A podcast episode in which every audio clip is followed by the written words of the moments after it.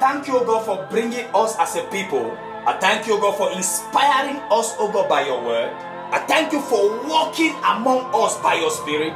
Let your word come out real tonight. Let it contain the package of heaven.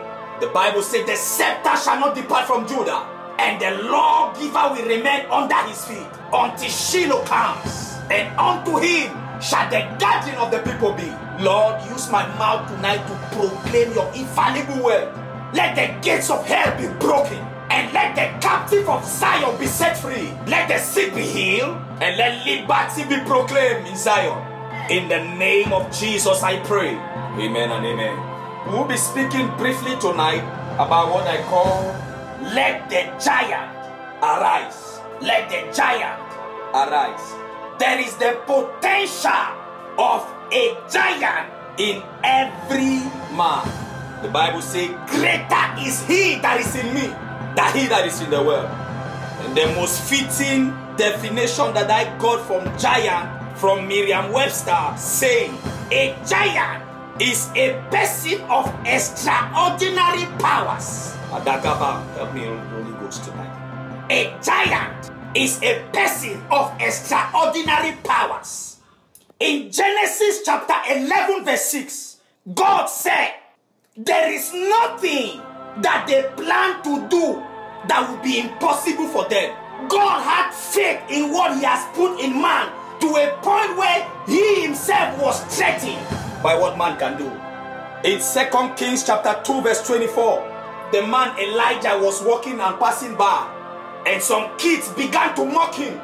The Bible says he turned and cursed them in the name of the Lord. And two bears came out of a tree and ate up 42 children on the spot. I am amazed at the voltage of power that one man can initiate. That's beyond metaphysics. It's unexplainable. The bears did not come from the forest. The tree created them on the spot. One man initiated that voltage of power. One man decided the destiny of 42 other people. That brings us to the reality that we are all the same, but we are not all equal. In 2 Kings chapter 7, verse 1, famine broke in Samaria, and people began to eat themselves. And the prophet of God stood up. I feel the Holy Ghost now. And he made a declaration. He said, By this time tomorrow, he said, A belly of flour shall be sold for a shekel. He said, Two measures of barley shall be sold for a shekel in the gates of Samaria. And it came to pass that four lepers developed uncommon courage and they made up their mind to go to the camp of Syria. And they decided that if we perish, we perish. And as they were on their way going, God turned ordinary steps of lepers into the sound of chariots of war. That when the Syrian heard, they could not stand the noise that they were hearing.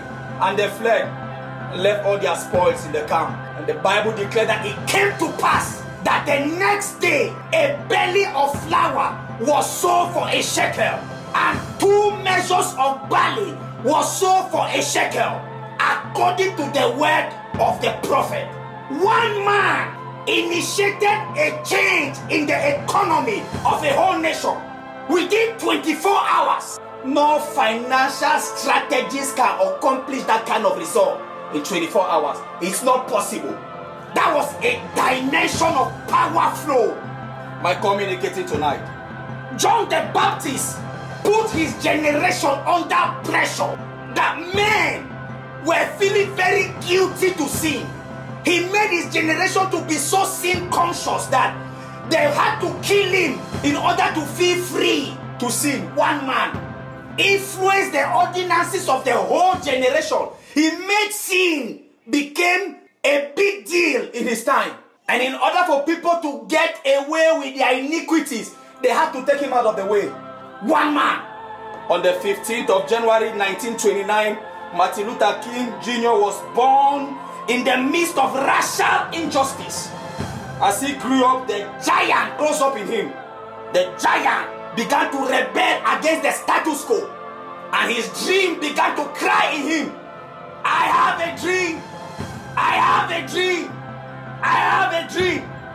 He died in April 4, 1968. But it came to pass that in 2008, Barack Obama became the president of the United States, first black president in history. 40 years later, the dream came true because a man stood up and the giant in him refused to obey the status quo. And he began crying. And things changed. By communicating tonight, we are talking about letting the giant to arise. These are times where there are men that need to stand and decide the future of the next generation. My communicating tonight. Archbishop Benson Idahosa in his time, they scheduled a meeting of witchcraft in his city. In those days, Benin City was one of the most witchcraft city in the world. And he called the president and told him that meeting would not hold. The president said, What are you going to do about the meeting not holding? He said, I'm not saying it's not going to hold. I say it has been cancelled already. And it came to pass that it was so. One man cancelled a witchcraft meeting. The Bible said there is this treasure in an empty vessel. Am I communicating tonight? When a giant arises, he exposes and put to disadvantage the works of demons. When a giant arises, anytime that a giant arises, darkness begin to lose their power. The works of darkness are being decreased. What is it that God is calling you to do? That the pressures of this world are trying to swallow you up. I am speaking to your giant tonight. May your giant begin to rise. May that giant in you begin to conquer. May that giant in you begin to break barriers. May that giant in you begin to rebel against status quo. Let the giant arise. Let the enemy be scattered. And that is my prayer for you. Ashata kabanata basataya.